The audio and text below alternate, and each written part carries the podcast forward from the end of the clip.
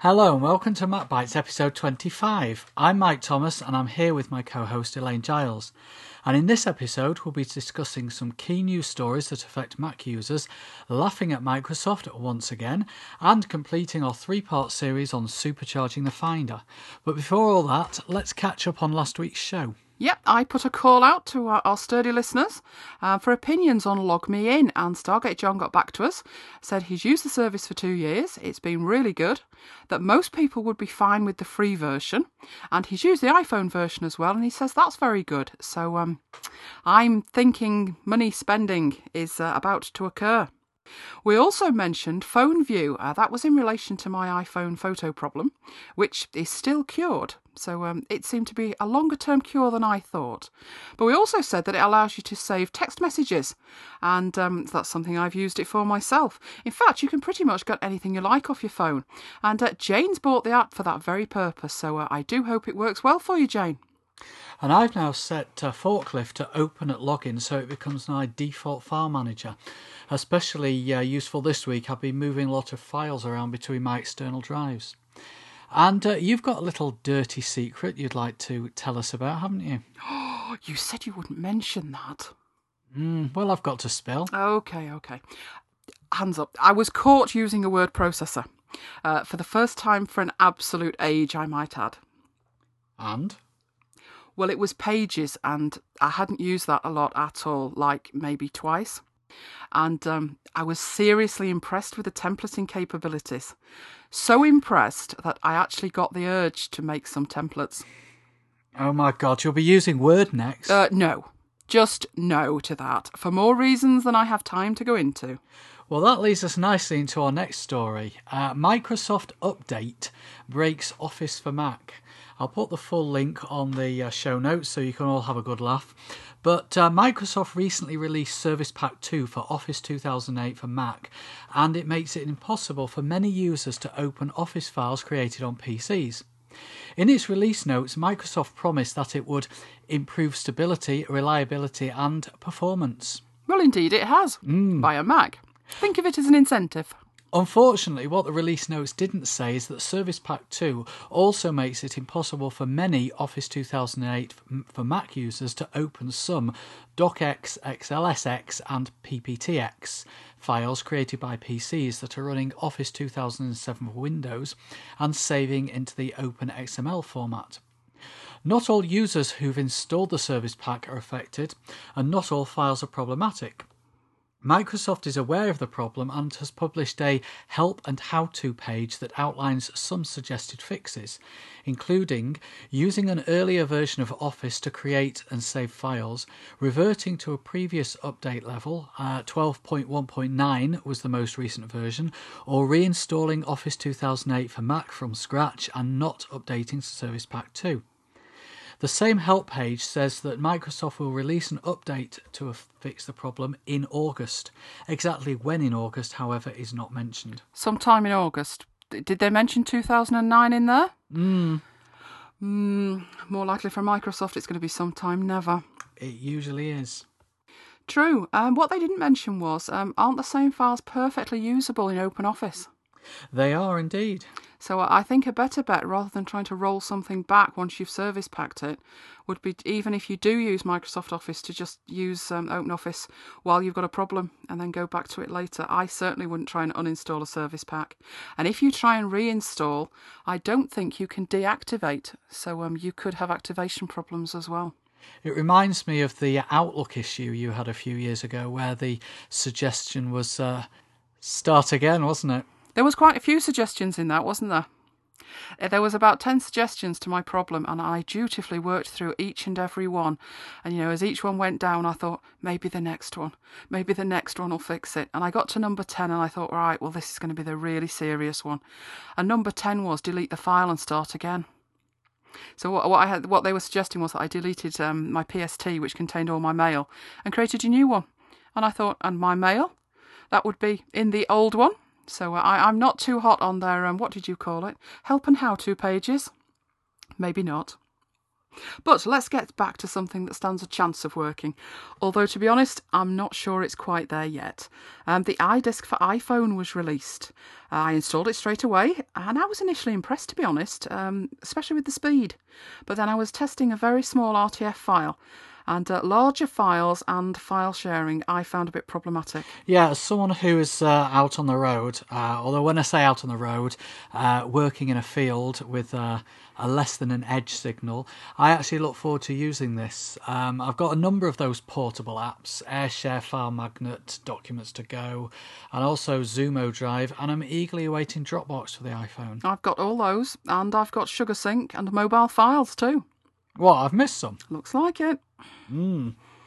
Well, I had speed issues with the iDisk uploading from the Mac, and so I was concerned that the iPhone version would also have speed issues as well.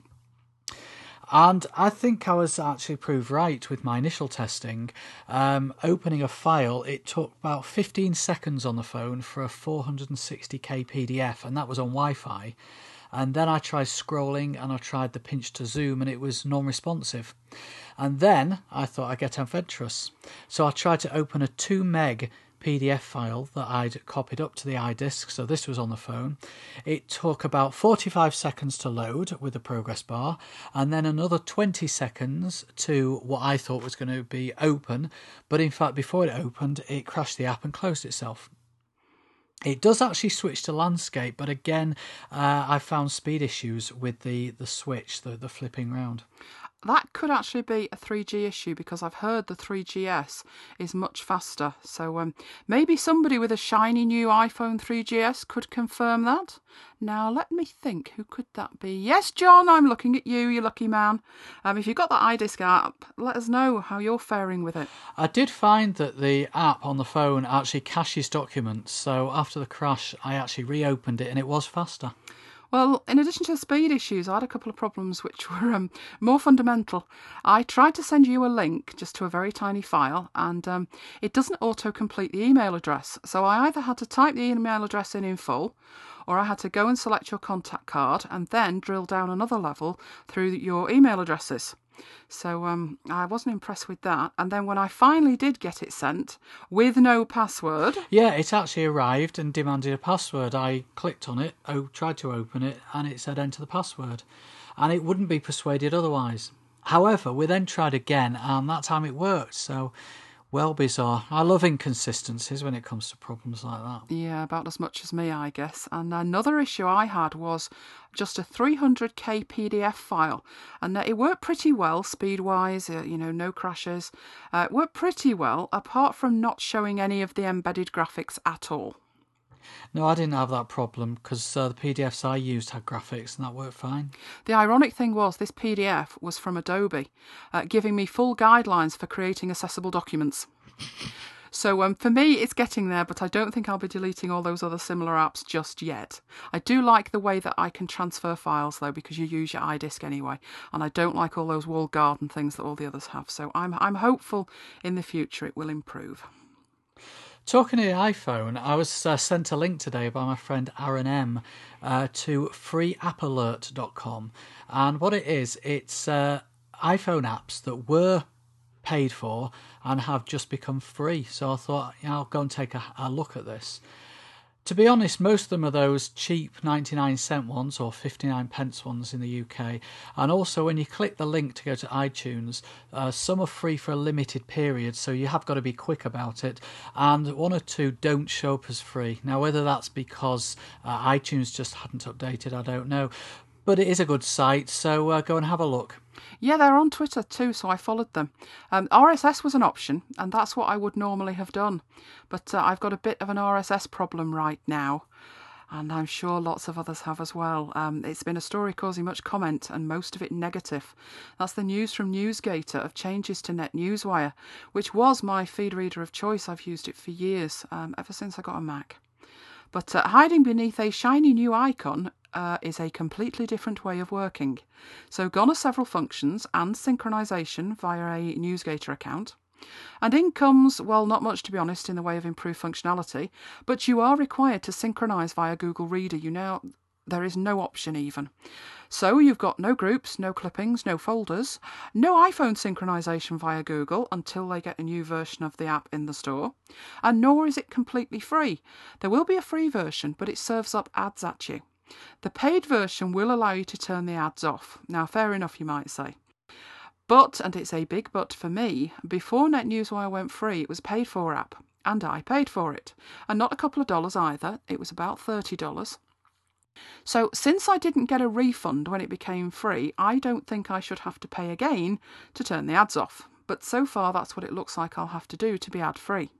So bad form on all fronts there, and I can't see me using it for too much longer. Yeah, I'm using it now. I've got it on the Mac and I've also got it on the phone, and I do like it. I actually set it up for all my local news sites, saved me going to all these different websites.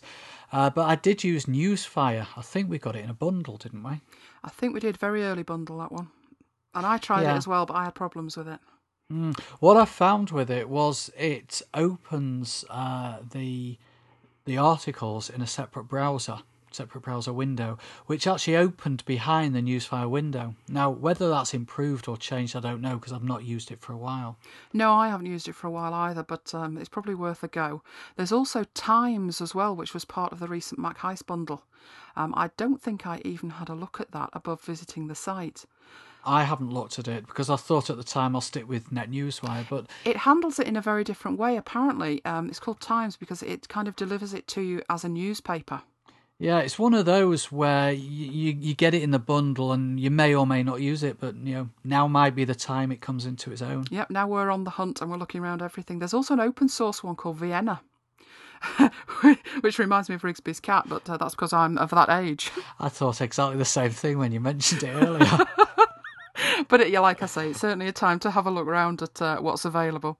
I also had Ultravox going through my mind as well. I was just going to say that.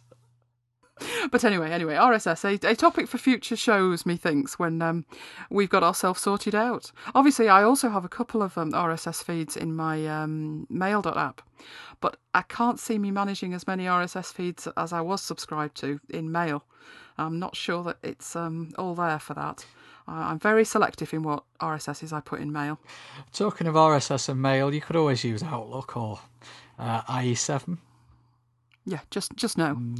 Okay. Well, after the disgrace of being caught with a word processor, you were back on full geek form with 1Password this week, weren't you? Absolutely, yes. I recovered myself nicely there. Yeah, it was a great tip from the Unofficial Apple weblog. They discovered that the all-new interface features, which are coming in version 3 of 1Password, some of which we've been given little sneaky previews of, are actually already embedded in version 2. So via a terminal command, you can enable them in the version that you already have. So I dived in after suitable backups, terminal backups, think backup, and it worked perfectly. So I've had a good look around the new interface, lots of changes, mostly for the better. And I love the new ability to tag entries, and the notes interface looks fantastic as well. So it was well worth me having a look, but I did back up first. Remember, back up, and then when you've backed up, back up again. So are you not tempted to follow my lead? I was actually going to do it this afternoon, but I decided against it. I wasn't brave enough to go terminal tinkering. Well, like I say, if you do, make sure you back up first. And keep a copy of the last version 2 data that you have, just in case. None of this rolling backup business, where today's backup gets overwritten by tomorrow's and so forth. You must keep that one separate. Otherwise, you may be left with only version 3 formatted data. So look after your data. Where's the data kept for 1Password? It's user specified, so by default it's in user library application support 1Password, but you can choose to move that. So what I've seen a lot of people do is move it to the Dropbox folder for cross-machine syncing. I haven't done that yet, but I have heard that it works very well. But now it's time for the final part of our Supercharging Your Finder series. And last week I almost had you beat on the question of FTP and Pathfinder. No, you didn't. We just ran out of time. I will continue. Pathfinder does support FTP. You can open a remote location and you can save the password for that location to the keychain. Why I was sort of yes, no, maybe is it's It's a bit of a clunky implementation, I think, because there isn't much in the way of a mechanism to save the locations. So you have to type the server details into the connect to server dialog box every time you want to connect, which isn't ideal. Yeah, Forklift's similar. When you want to set up a connection to a remote server, you fill in the server details and there is an add to favourites checkbox. But if you forget to check it, the next time you go in, you've then got to set up the server, the username, password again every time you want to connect. That's the problem with a lot of these apps. They either provide a proprietary system for connecting, so you can connect to remote locations, but it's proprietary in how you say how you save the details, what they call them. They're all different in every version and every application, or they provide no ability to connect at all. Now, if each one's got a different, separate proprietary system, and you change your login details, and I know we've had our hosting company change the password for us because they thought it was a good idea, then you could find yourself having to update that password in numerous places, and reinstalling also becomes a nightmare. I think we've got about 20 or 30 FTP locations minimum, and you've got to set them all up again. So best case, you get to re-import them if there was any way to back them up in the first place. But worst case, you've got to manually add them all again. So that's where ExpanDrive comes in. And ExpanDrive allows you to treat remote drives as if they were local external storage attached to your computer. So in effect, it's a bit like putting a pen drive in. You connect via ExpanDrive. The drive appears in Finder, and then you can use it as if it were a local drive. So there's no strange commands, no FTP client needed. Now, I can imagine some people might be thinking, so what? But it's actually huge in terms of functionality and convenience. Because here's what happens if you don't have ExpanDrive. I either have to download files from my remote drive to edit them, and then when I've finished editing them, upload them, which means I've got the original versions, I've got the ones I've changed, I've got the ones I've uploaded, and then I start trying to back them all up and they've all got the same name. So I start making folders with silly names. Or I can keep a local copy of the files. I can make the changes to the local copies and then upload them and overwrite the remote files. Or, yes, there's another way. If and only if the editing application supports remote connections, then I have to find my username, my password, and any other required information, and I have to log in via their proprietary system, which may or may not be able to save. So in my case, I use BBEdit, and BBEdit does have that feature, but I have to connect from within BBEdit. So as long as I'm editing the type of pages that I do choose to edit with BBEdit, then I'm fine. But my CSS editor of choice doesn't support connecting remotely at all. So I'd have to try and do something different. Yeah, I connect to FTP sites using Yummy FTP, an FTP client. And what I do is I right-click on the file or double-click it, and then I can choose to edit it in BBEdit or configure it to any particular editor. What I can do with the CSS is right-click and say edit in... forgotten what it's called now. You've forgotten the app, haven't you? CSS Edit. CSS Edit. MacRabbit, I was going to say. And that brings us back to what else we were talking about last week. No, it doesn't. No, it doesn't. Anyway, I've done that in the past as well with Yummy. I like Yummy as an FTP client. It sort of does the job. The problem is that Yummy, like any other FTP client, can just lose its connection to the remote location while you're in the middle of working on the file. And that can be time-based, you know, you've had it open 20 minutes and it's decided that's enough. Or because the machine goes to sleep and when it wakes up, the FTP client has disconnected.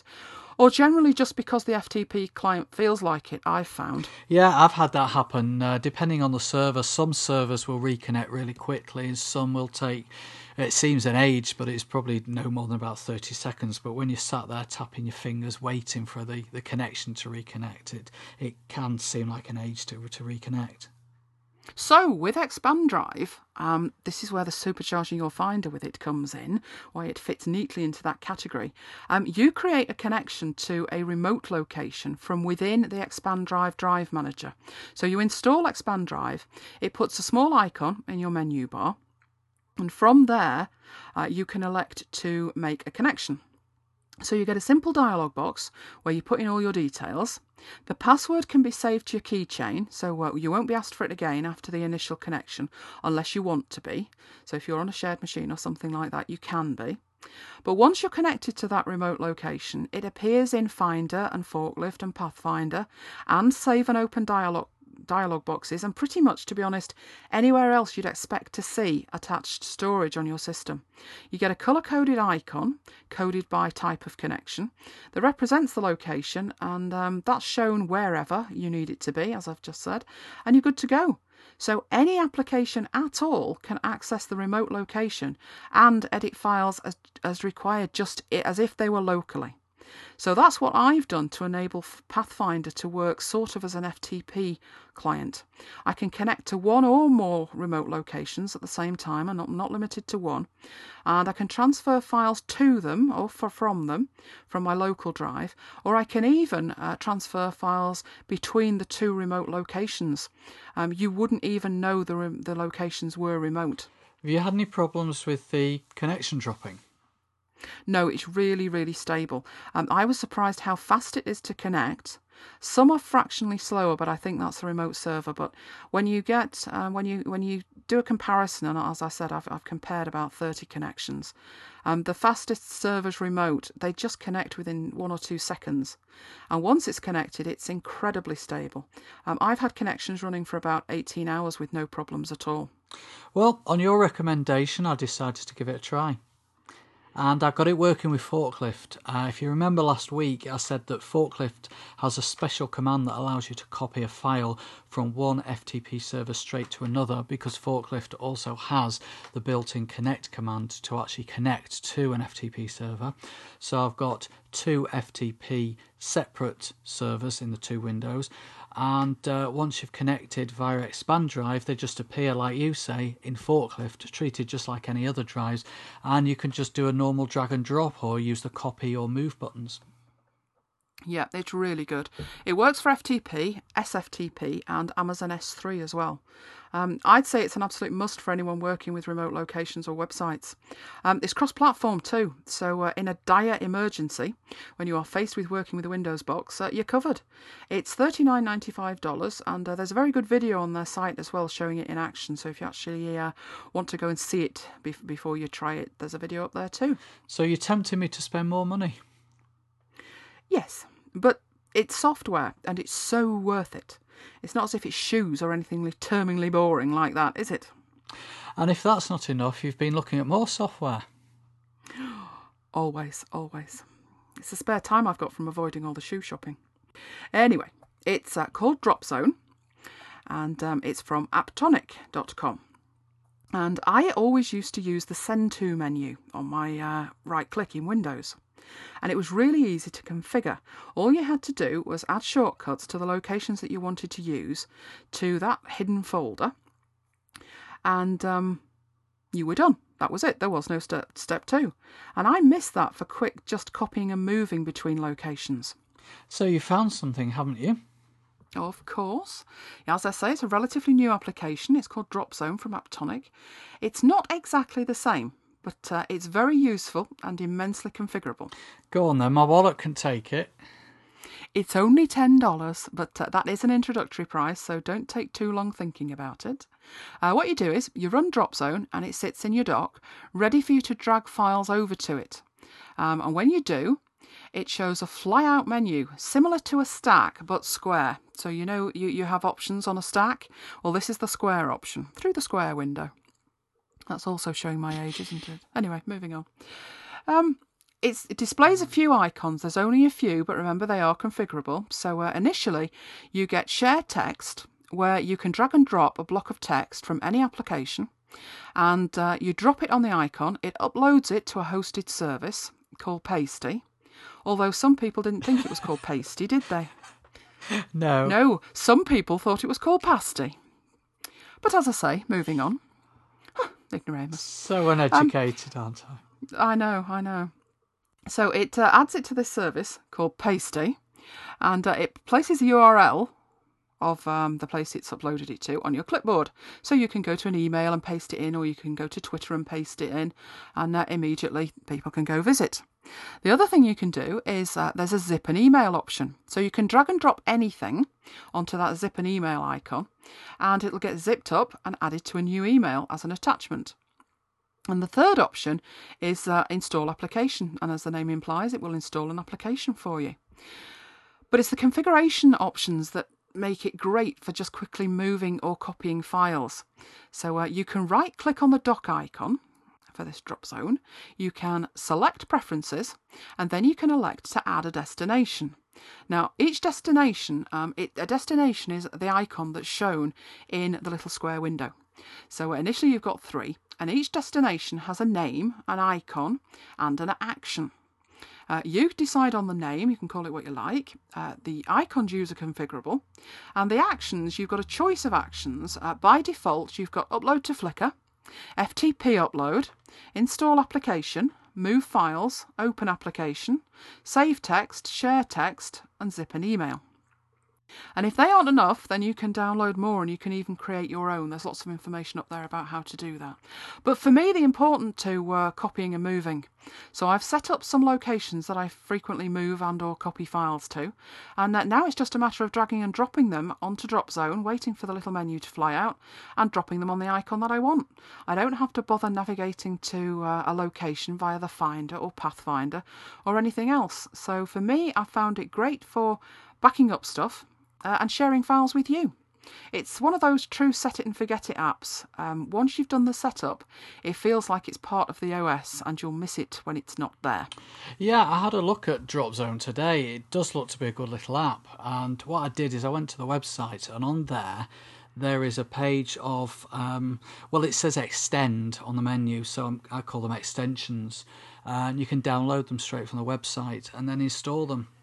And most of them are free. For example, you've got one for TwitPic, so you just drag and drop a picture onto this TwitPic square on the flyout, and it will let you upload it to TwitPic. There's one for Bitly, so it'll let you create a Bitly shortcut for a URL. And there's also one called Start the Screensaver. So as long as Drop Zone is running, all you do is click the Drop Zone icon, the flyout flies out, and you click on the Start the Screensaver icon. Better than trying those hot corners, which I always found a bit hit and miss. They're certainly hit and miss for me with two 24-inch monitors. So is that it? No, one more thing. I've always found it strange on a Mac, and again it fits nicely under the supercharging your Finder. I found it really strange that there's a lack of configurability of the context sensitive menu. You get open with, but that just seems to have a mind of its own, and I've had apps listed twice, I've had Windows apps listed, and stuff I delete, no, not even delete, I app zap them, and still they are listed. So I've always thought that very strange. Yeah, I've found that when you have Parallels installed, then the right-click menu lists all the Windows apps, and that annoys me. Well, it does annoy me greatly, because the icons indicate that they're Parallels shortcuts, and that they are indicated, but they're just too small. So you could have, the one that used to get me every time was QuickTime. There's a tiny, tiny Parallels icon over it, but I always missed. So it's not all Windows' fault. I had Photoshop listed 4 times in there at one point, and there's no indication of whether I'm running the right version or not. Yeah, you mentioned QuickTime, and I was thinking of that and other cross-platform apps. You often end up, or I ended up, clicking the wrong version, and then it starts running Parallels, and you've either got a bomb out of it, which could cause a problem then it's next time you run Parallels, or you've just got to sit and wait for Parallels to run and shut it down. I know that happened to me, and it would try the patience of a saint, so that pretty much lets me out. Thank you. But it can be fixed. It can be fixed, and for free as well. How it happens, it's all to do with launch services and how it manages applications it thinks are available for use. So it searches not only your applications folder, but it searches elsewhere on the hard drive and other hard drives that it finds. And it includes images, which was one of my problems. I'd super dupered my drive and suddenly found 2 of everything. So and then when I had more images, hence 3 and 4 of everything. Now the trick is you've got to force the OS to rebuild your launch services database, and there's a couple of ways to do this. The free one is to use the terminal command. So as ever, proceed with caution. It's a terminal command. Terminal tinkering. Yes, again.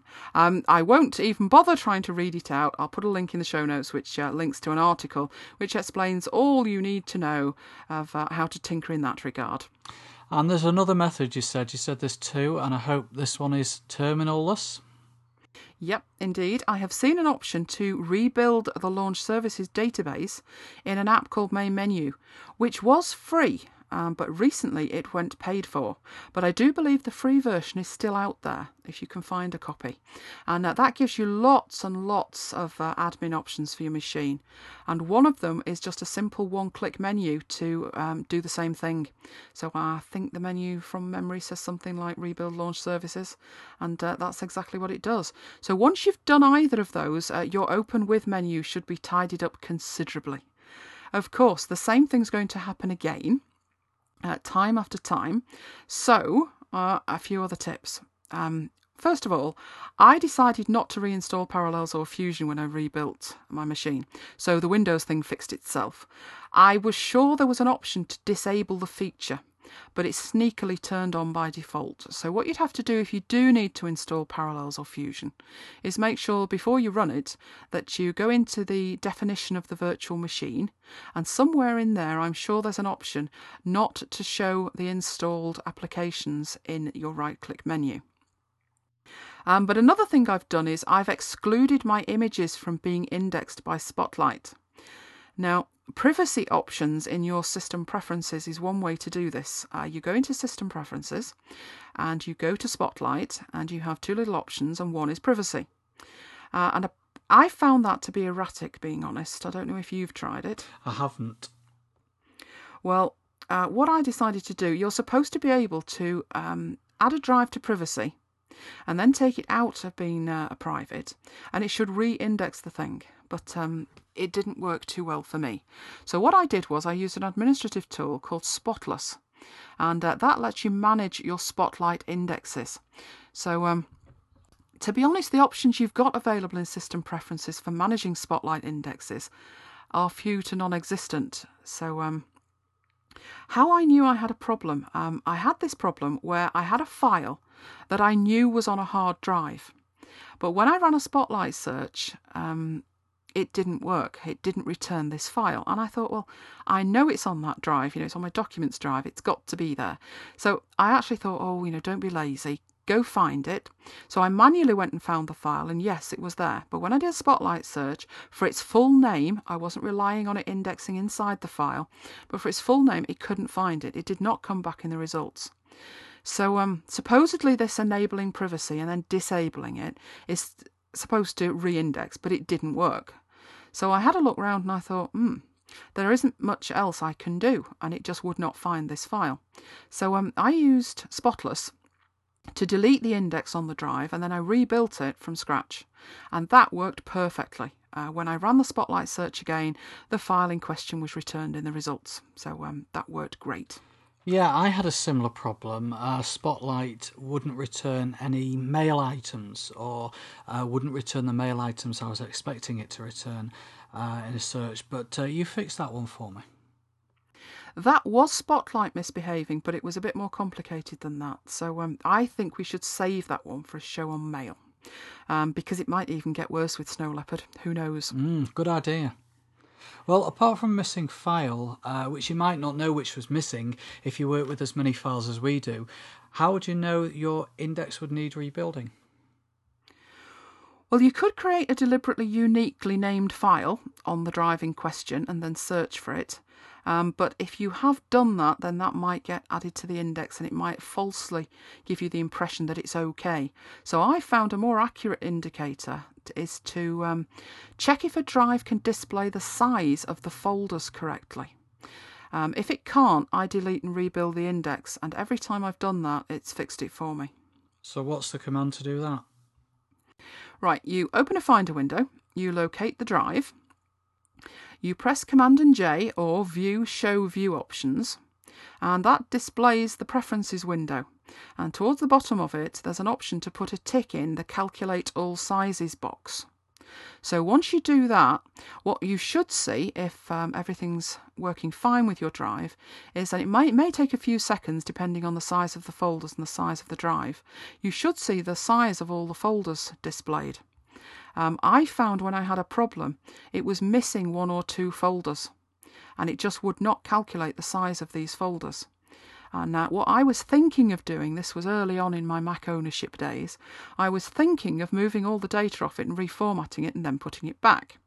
And then when I had this problem with the file that it couldn't find, I noticed that re-indexing it, deleting the index and re-indexing it from scratch fixed that problem as well.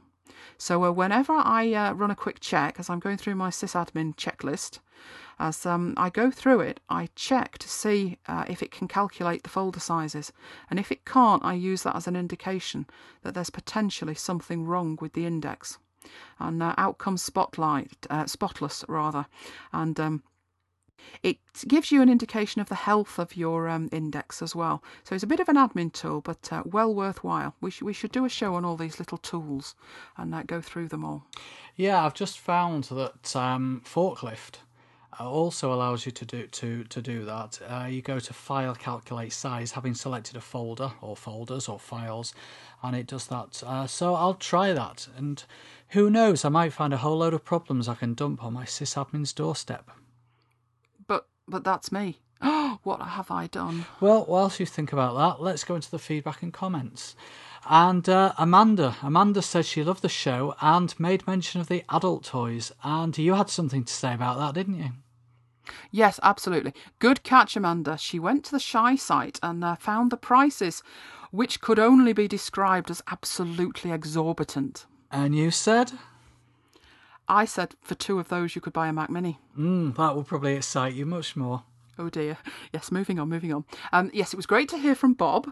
I hope you're enjoying using Pathfinder as much as I do. And yes, there are many options to explore, so you could be a while. So I hope you enjoy it, and let us know how you get on.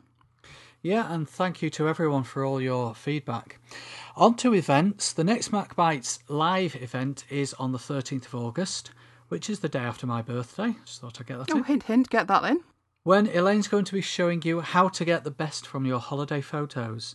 So go to macbytes.co.uk/live at 8 o'clock in the evening BST to join in on that.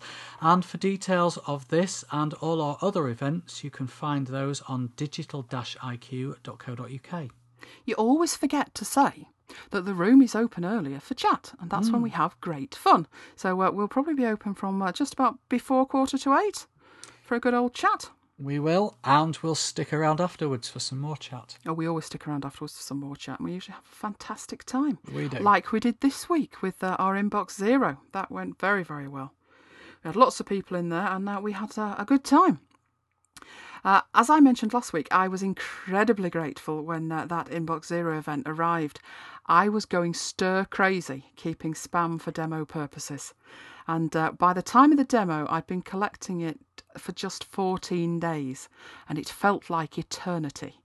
I had 1,300 spams. So I was doing this demo on my live inbox, which was very dangerous, but I did. And it gave me great pleasure to delete the lot during the demo. Well, my spam count wasn't as bad. I had about 500 over 10 days. Although, talking about Inbox Zero mail, I had Inbox Zero this afternoon, and half an hour later I had Inbox 3. And the 3 mails were mails that I know I definitely deleted. They moved themselves out of the trash. Really? It wasn't you. It wasn't me, no. Spooky. No, I actually had email from 4 people after the event. Now, they could have just been trying to annoy me and make sure that I didn't have Inbox Zero for too long. But all 4 of them said pretty much the same thing, which was, when you did that demo tonight, was that really your inbox? So can you verify for people that really was my real inbox? That really was your real inbox. Yeah, the only thing I did was I had 3 mail accounts, and you were sending me test mails while we were demoing. But all I did was take two accounts offline. So actually it was my real inbox, less live mail coming in, because you never know what somebody's going to send you on a live demo, do you, to your public email address. So I did take two accounts offline, but no, the rest of it, there was about 60, 70 emails in there. The rest of it was all true. It was really my email. It was really done live. But as promised, we have our competition that we started running last week, and we've had some entries to as well. It is to win a copy of Voila from Global Delight, and you can explain what they have to do to win a copy of said software. You go to globaldelightgot.com, you download the trial version of Voila, test it out, and tell us what feature you would find most useful and what you would find it for, what you would use it for. And you add your entry to the link in the show notes, which is there from last week and will be there this week. And you will also find it on the homepage of macbytes.co.uk. And that's going to link to our upcoming full review of Voila. Yes, I know I said that last week, but there are so many features in there, I actually spent more time playing with it than writing the review. But I promise this week I will spend more time writing and less time playing. And because we've had some people say that they've been on holiday and they want to try it, we're extending the closing date by a week to Saturday the 15th of August. Yeah, I think that's just fair, isn't it? And next week, we're going to be looking at something that got Elaine more excited than the Shy products and the Mac Mini put together. Info panel, info panel, info panel, yay! Oh, God. I know, but look, after 2 years of agony trying to use that horrendous bubble in iCal, I've got my info panel back. Oh, I'm so happy for you. Thank you. Is this some iCal update that I've missed? No, it's a completely new calendar app for the Mac from the nice people, the really, really nice people, InfoPanel, at Busy Mac. They make Busy Sync, which we've used for ages. And it's not even out of beta yet, but it's a brilliant, brilliant, brilliant application. So tune in next week. For you eulogising about the InfoPanel. Well, I was going to say for a full, in-depth, considered, sane review, but your assessment might actually be much more accurate. Sounds about right. Well, that's it for this week's episode of MacBytes, and as always, we'd love to hear from you, so please send us your questions, comments and queries by email to macbytesuk@gmail.com. Send us an audio file. We'd actually love to hear some voices, and we have a contact form on the website, so there's another way that you can get hold of us and let us know what you think. You can also keep up with what we're doing via the website at macbytes.co.uk and via Twitter at twitter.com/macbytes. You can follow me personally on Twitter at twitter.com/thomas.mike. Sorry, Thomas Mike. You'll get that right, yeah? Yes. And you can follow me at twitter.com/InfoPanel. No. twitter.com/Elaine Giles. I'm going to register that now. So, until the next time, this has been Mike and Elaine bringing you MacBytes. Goodbye and see you next time. InfoPanel, InfoPanel, InfoPanel. Oh, right. See you next time. Bye.